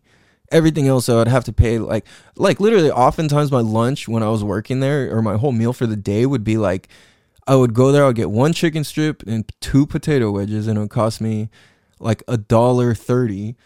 And then after work, I would go get like a chicken sandwich from Carl's Jr. and that would be like a dollar something. And that was like all I could afford, you know? and I just I hated it, man. I hated it. So that's when I was like after I freaked out, I'm like, yo, dude, like I'm either gonna go full in with the swimming thing and, and just fully trust myself trust myself, start charging what I'm worth for this and like just fucking go. Just go, you know? So finally I man the fuck up and I'm like, you know what? Fuck that. I'm not going back to that fucking job. I'm gonna do this shit. Excuse me. And um so I'm like, yo, like fuck that. So I start um I just start grinding it out and I start advertising and I start fucking just telling everybody, finding kids, babies, going to every fucking Red Cross meeting I could go to, going to every fucking pool meeting, fucking whatever, symposium, you name it. Started going to all of these things and like just started kind of making a presence and like we kind of would come with this like purposeful um presence, you know, like we would kind of be like the scary new guys where it's like, what the fuck are these guys doing? Because everybody in this is like older and like very reserved. And like I came in and would have like tattoos and I would wear all black with white print. And it would just be like super intimidating looking. And like uh, my hair looked different. I looked different. The way I talk was different. And it was like, kind of like, yo, like what the fuck? And I was just doing it just to be like, yo, like I'm here. You know, it doesn't really mean anything other than like I'm here. So, um, so going back to like why the fuck I think I was cool. is because it's like I was doing all this, I was grinding and I was fucking driving in these cool ass cars, dating the hottest fucking girl, you know, it was like having the girl of my dreams and like uh it was just dope, you know. It was like I just I would just I was just getting whatever I wanted and like um you know, I had a dope ass motorcycle, fucking all this shit. Um so oh shit. All right. So you know what? Um our camera just kicked the bucket, but uh it's all good. So what I'm going to do is I'm going to take a break real quick and just kind of touch back on we'll, we'll pick up on the story. Um so we'll be right back. One second here. All right, welcome back, guys. Appreciate it. So, just to pick up where we left off, um, so like why I thought I was so fucking cool. um, so I so keep in mind I'm fucking twenty. I want to say by this time, um, seven, 21. So I was like 22 years old. Yeah, so I'm 22 years old, and uh, this rich hot ass girl I'm with is 31 or 32. And so I thought I was a fucking shit, dude. I'm hanging out in mansions, fucking smoking blunts in the pool, in the fucking house. It was just fucking crazy. And um, it, it was like I, I thought I was a fucking rap star. You know what I'm saying? That was like legit how it felt. and then after that, um, I started getting into personal development, and I'm just fucking, you know, like Oh, backtrack a little. Um, no, oh, duh. How can I even forget this? Another thing I'm into is surfing. Um, I fucking love surfing. Oh, and I forgot to mention all my sport street bikes. I forgot. That's a whole nother thing, but I love street bikes too.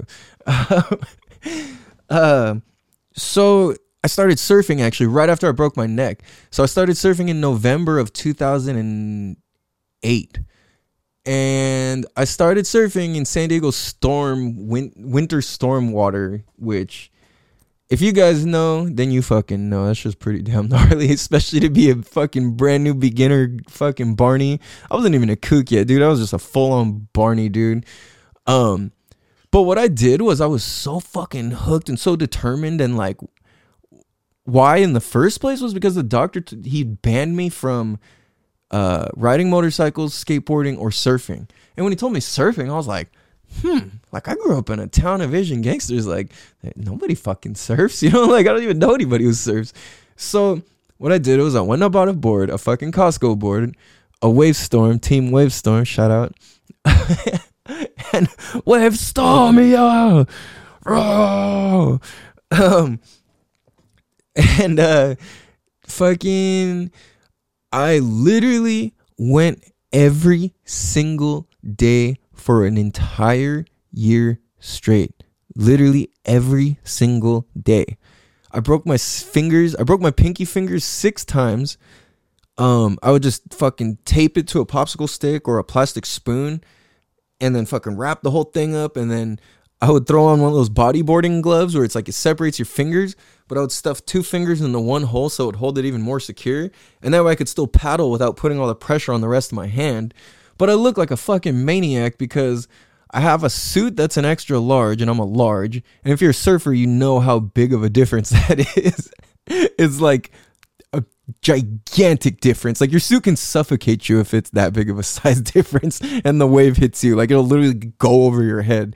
So what would happen is like my suit would inflate. I'd be walking around with the Kool-Aid man fucking like legs and and everything. Like it would just be filled with water and be like like flubber and shit. And um, so I had that. Uh, and of course, it was the kook ass colors too, where it's like that off gray, where like the main suit's like this weird black, and then it has like weird blue in it, and then like this weird gray. It's like this blue and gray that's this particular like yo, I'm an off-brand suit. like you can spot it a mile away once you like know wetsuits and stuff. So I had the kook ass wetsuit that's too big, the fucking one bodyboarding glove when with I would have one hand broken, um, and I had a fucking big blue Wavestorm with zero instructions. so yeah, all I had was stubbornness. So like, and just determination, I guess, because I just kept fucking going. Once I rode once for like a couple seconds, I'm like, yo, this is the shit. Like, hooked, dude, hooked. Like they say, once you get bit by the surfing bug, you're infected for life, and that's a fucking fact, man. Um, so so that's how I started surfing, and I actually even started teaching surf lessons on the side. Well, by request, I should say. Um, because that that kind of keeps the spirit of it alive for me. Surfing is almost like a like a spiritual. See, even not like it is a spiritual experience for me when I go out. So, I, it's not something I want to sell. I just want to give it to people who seek it. Um, yeah. So it's interesting because I started going so much. People were just like, "Yo, can you teach me? Can you teach me? I'll pay you. I'll pay you." So that's another thing I firmly believe in is like if you do what you love to the fullest, people will just start paying you. And that's what I'm trying to do here with this podcast too. Honestly, is like I've go I've had so many crazy experiences that people are like, "You you really did that?" And I'm just like, "Yeah, dude." Like, and I got and I know people, and there is people who do even crazier shit, and I want to pick the brains of those people, you know. Um, so that ties back into like this whole ego part of me is like, I want to for, hmm, where was I going? Me thinking I'm all cool. Um, you know, the hot older girl. Oh, driving around nice cars, smoking a lot of weed. Oh my god, I, I was smoking like an ounce a week, dude. Like a zip a week back when a zip was like 350 standard. That stupid. Yeah, that it's it was stupid.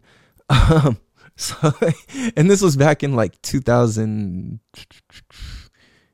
Well, shit, I was already smoking fat back in the day, but like I don't know, 2008. So it was still like pretty illegal, you know. Um, but yeah, I was like, I was smoking fucking, I don't know, anywhere from like five to twelve blunts a day, and just fucking going ham. Back then, we would fucking roll up, uh, would roll up an eighth backwood, and it had to be an eighth. If it was anything less than an eighth, it couldn't go in a backwood. And just a little history lesson for you people. If you don't know, a lot of these youngsters are out here smoking backwoods and they don't even know why they're smoking backwoods. Why are you smoking backwoods? Why? Why? Do you even know why? Because your homies like, yeah, because fucking you heard somebody say it. Like, do you know why? Where did it come from? Who started it? Come on, you guys. If you don't know this, you ain't a fucking West Coast hip hop fan or a real West Coast pothead. Because the answer is Mac motherfucking Dre. Mac Dre. We smoke backwoods because of Mac Dre. Period. Period. if it ain't a backwood, it ain't all that good. So what I'm saying is, the reason is because Mac Dre in his songs would mention you only smoke we smoke backwoods because it's the most expansive. And that's why. It's just a flex. You know what I'm saying? Like a lot of people out here smoking and or they'll be like, "Oh no, those ones are too expensive. I'm gonna smoke a fake backwood." And it's like, or oh, these these backwoods are cheaper, and it's like, bro, hold on. If your backwoods are cheaper, it what? the whole point is to flex. Like that's the whole fucking point of smoking a backwood is the flex. Like yeah, you can enjoy them and you can and have a preference to them, obviously, but that was why you would buy them because back in the day it would cost $12 for a pack when swishers weren't even $5 a pack. You know what i'm saying? So like that's that's where that comes from. So if you don't know go listen to some mac dre and uh get gamed up because you're fucking tripping if you're trying to grow up in california or a rap fan and not know mac dre like that's like me. You heard when I was mentioning who I like for music. Like I didn't throw in like East Coast rappers, but it's like, come on, dude. Like of course I know who KRS One is. Like of course, you know what I'm saying. Like shit like that. It's like there's just some shit you should know. You know. Like, so, um, so going. I don't even know how I got off on that tangent, but uh, what I was gonna say was like, so I started doing pers- a lot of personal development work back in 2012. Um, I started that. I started doing meditation, going to meditation retreats. Uh, I started, you know, would do mushroom ceremonies, you know, psilocybin, do fucking ayahuasca ceremonies. I'd be out in the jungles in Peru. Um, I would be out in the jungles in Hawaii. Uh, I can't say what I was doing, but I can say Uh, I was out there and I worked with some medicines and, um, you know, I I partook in DMT ceremony. That was incredible. Um, ayahuasca helped guide me through that, and meditation helped guide me through all of that. So that's gonna be its own whole fucking episode because that's some crazy shit. So there's uh so I started going on that journey, you know what I'm saying? And it was like I started really realizing that like everything in my life was kind of like my fault, my choice, my decision. So how this kind of all ties together a little bit, which I'm surprised I was able to actually do this, is like um these choices, so me telling myself I was dumb when I was a kid, me telling myself, yo, never again am I getting fucked with. Um, you know, those cho- I made those decisions. This is who the fuck I am. I'm grown the fuck up.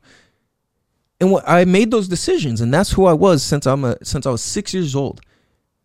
So what I would do is all the decisions and choices I would make in life as an adult, you know, anywhere well until I started doing personal development stuff in like 2012, was like it was all choices and decisions of a 6-year-old.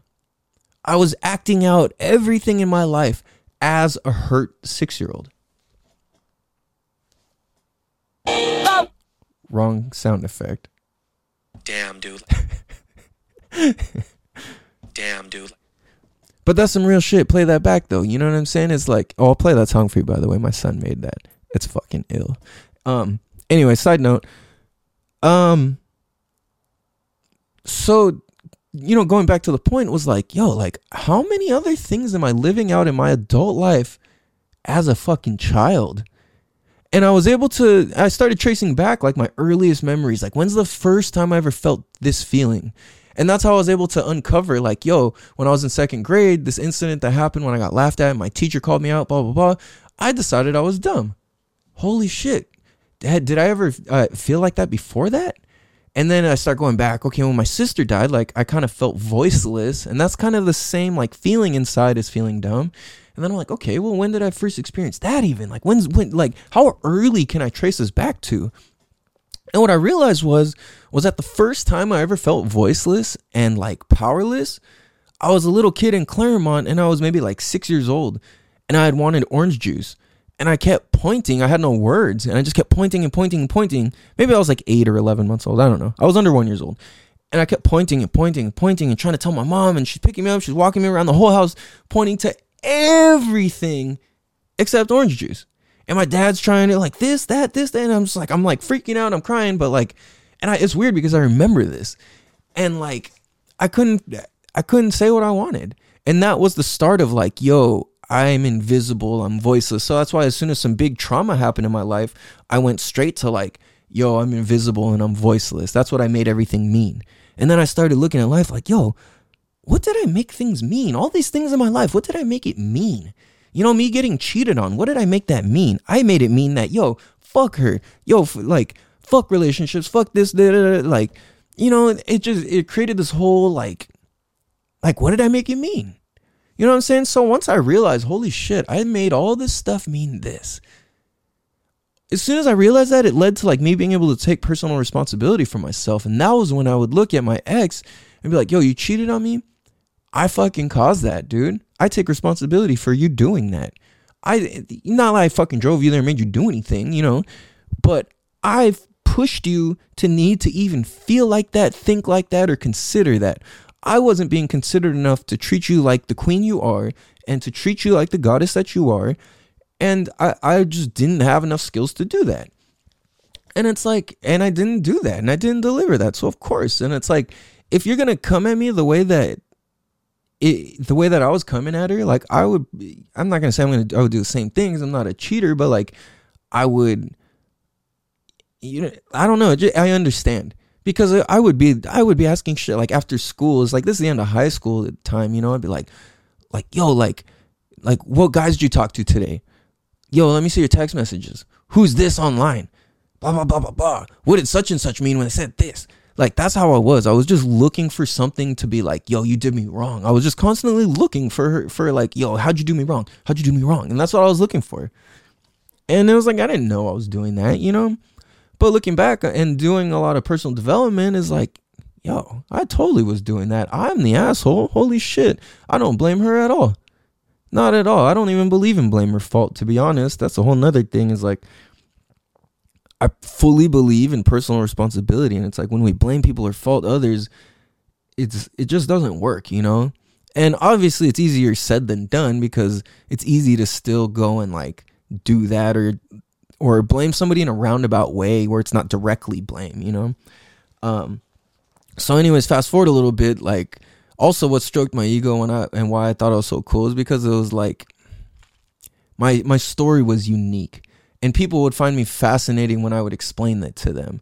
And that was just like a big deal and like I'd be in personal development classes and people would be like, "Yo, like wow, your life is crazy." And I'm like in front of like 300 people and I was like, "Damn, that's a trip," you know? But then I realized that like like I said earlier, like we all go through the same amount of suck, you know? And if it wasn't for me somebody dying, for somebody else it was like them getting their Nintendo taken. It was just as traumatic, you know? It's, it was the way we feel, it wasn't the actual nature of the event.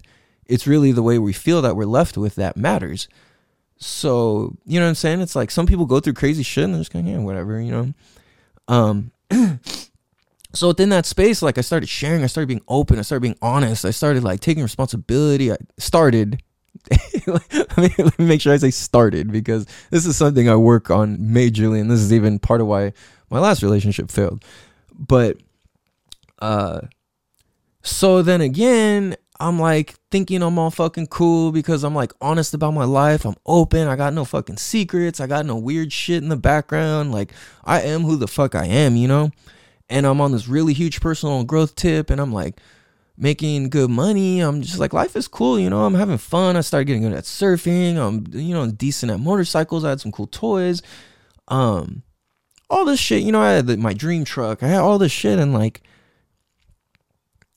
I end up again with a super duper hot rich girl who's older. this time, um, what, 24? Yeah, yeah, I want to say I was 20. Yeah, because I was with her for almost two years. So, like, yeah, I was like 24. And she was, she wouldn't let me know how old she was for a while, actually. But uh, she was, I was 24, she was 41. Yeah. so I was 22, she was 41. She's like a few years younger than my parents. I'm like, yo, this is a trip, bro. Like, fuck, dude. That was interesting, but she was cool, you know, and it was like, she had her shit. I could easily put it all on her, but I'm not gonna do that, and I won't do that, you know. And it was around her that actually, like, through that relationship, I don't even want to call it failing because I think I don't think the universe makes mistakes. Like anything else that didn't work out, it wasn't supposed to work out. That person, that thing, that time frame was just a life lesson. You know what I'm saying? So um, it just didn't work out, and that's cool. And like, I think we're just too similar, and our egos were kind of too big, and like we just, I don't know. I didn't know how to listen for one too. That was, that was one thing. I would always be listening to say something or to fix something. I wasn't listening just to listen. It was always to like have a response or, or to fix something or to be like, oh, my story's crazier and um, you know, so like, and then again, same thing, driving around a brand new Beamer, twenty fucking whatever the year was, Beamer, you know, and like, uh, I just thought I was so fucking cool again, you know, and it's like I kind of was, but at the same time, not really. so like you know what I'm saying? Like, I don't know. I just realized, like, fuck, man, this is, I don't know what the fuck's going on, you know?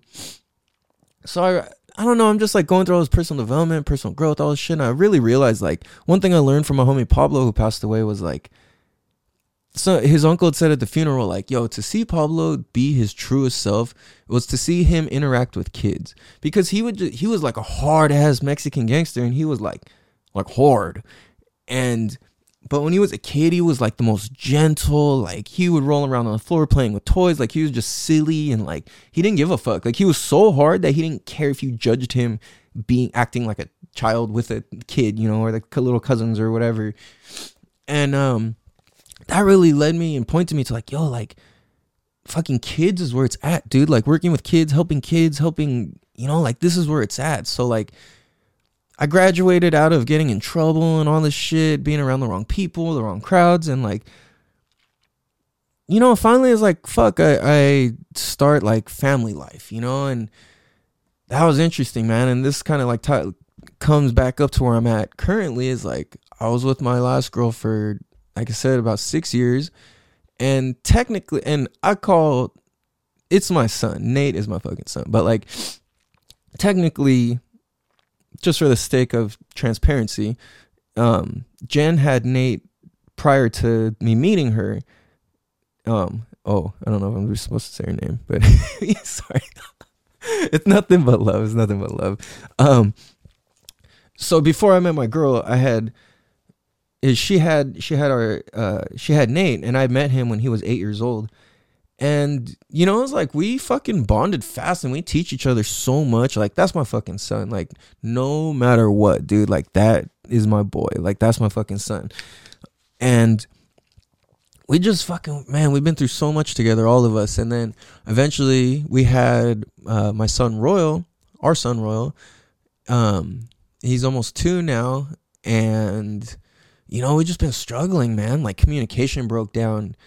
Um, I stopped taking her on dates. I stopped doing fun shit, you know, and that in turn led her to just like not wanting to do stuff or express herself or whatever, you know. And then all the times that I would be like trying to fix something in a conversation or argument rather than just listen, you know, it's like I can see how that pushed her away and like creates distance and like creates distrust within communication.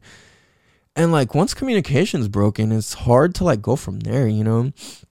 We just kept like trying and trying and trying to like you know, we tried. We were trying everything. You know, we went to counseling. Um, we had several different counselors, and it just, it, no matter what, it just wasn't working out. And you know, it's it's like I have so much love for her, and I'll always love her. And um, you know, she's an amazing person, and like I know that I could easily point the finger and be like, "Oh, this doesn't work because you this this this this this and this." But at the same time, like I said, I do my best and I don't believe in blame and like I can only take responsibility for myself. And again, this is one of my greatest this was one of my greatest fears is to not be with my kid's mother, you know? Um I used to think about that as a kid actually, even though my parents stayed together for a long time, you know? Um but I would freaking ah man, I would just I don't know, like I kind of started going through my shit, she was going through her shit, and eventually it was just too much, and like we kind of noticed we're being a bad example for the kids, and like I would I I always want to do my best to live on a, an authentic life, and I know she does too. So the whole point is to be like a good example and to be happy, fun, open, expressive, loving people, and like for whatever reason when we come together, it just doesn't turn out that way. You know, it's like it's all love, or it's like, or we just get into it, and it's like, fuck, dude. Like, I don't know. At the end of the day, we're not setting a good example by like forcing this at this point. You know what I mean? That's not the example I want for our kids, or that we want for our kids. So it's like, yo, we need to do the best thing possible, and like, you know what I'm saying? Just do what's best for the kids, and like, what's best for the kids is what's best for ourselves and that's one thing I firmly believe in is like we have to do things for ourselves. We have to take care of ourselves number 1. We have to. And it's easy to like get out of a relationship, want to go jump into a new one and all of that and just like that's running away and that's on some punk shit, you know? Like it's not about that. Like you got to actually sit down and I think feel the pain and like process through this shit, you know? Like we're supposed to fucking cry, we're supposed to feel pain, we're supposed to all that shit. You know what I'm saying? Like like what was told to me is like how can you be a real man if you don't know how to cry if you don't know how to feel sad if you don't know how to take the time to fucking work through how you feel how can you be a real man because a real man can feel all range of emotions you know what i'm saying like damn dude that's some real shit though like it needs to that's that's just how it needs to be you know what i mean so currently where i'm at is I'm fucking broke as a joke. This COVID corona shit has fucked up work uh, pretty substantially. Um, back at my fucking original house I grew up in. It's a little different behind me now and whatever and around because it's been remodeled and I've been gone for years. Excuse me. And um, just like sucking up my pride and like fuck doing what I got to do um and starting this podcast like the damn dude podcast like this is some real shit.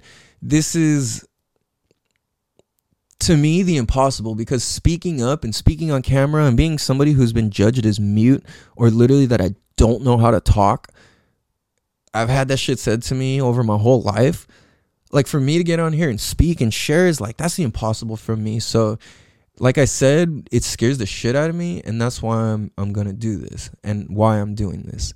Like I said, you'll see me get nervous, you'll see me freak out in some interviews, you'll see me fucking start tripping and different shit like that. But um it's all fucking good. It scares me and being nervous and excited and scared is all the exact same chemical reaction in our body. It's just a matter of what our brain decides to do with and interpret uh, and how it chooses to interpret that information. So every time I'm scared, I just say I'm fucking excited and let's fucking go. So I appreciate you guys tuning in. Uh, we're gonna we've got some fucking dope ass interviews coming. I absolutely promise you on my life.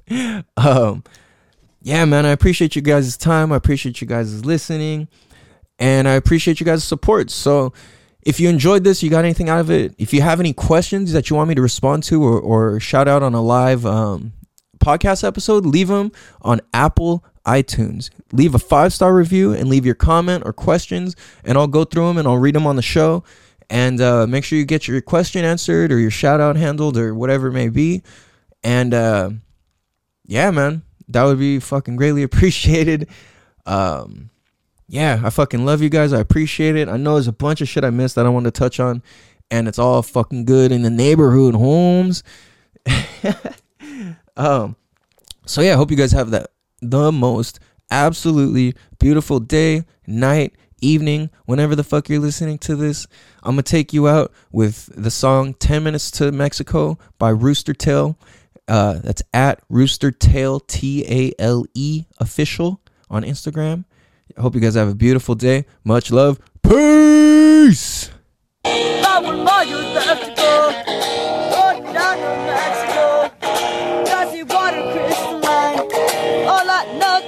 Eh, eh. Push away.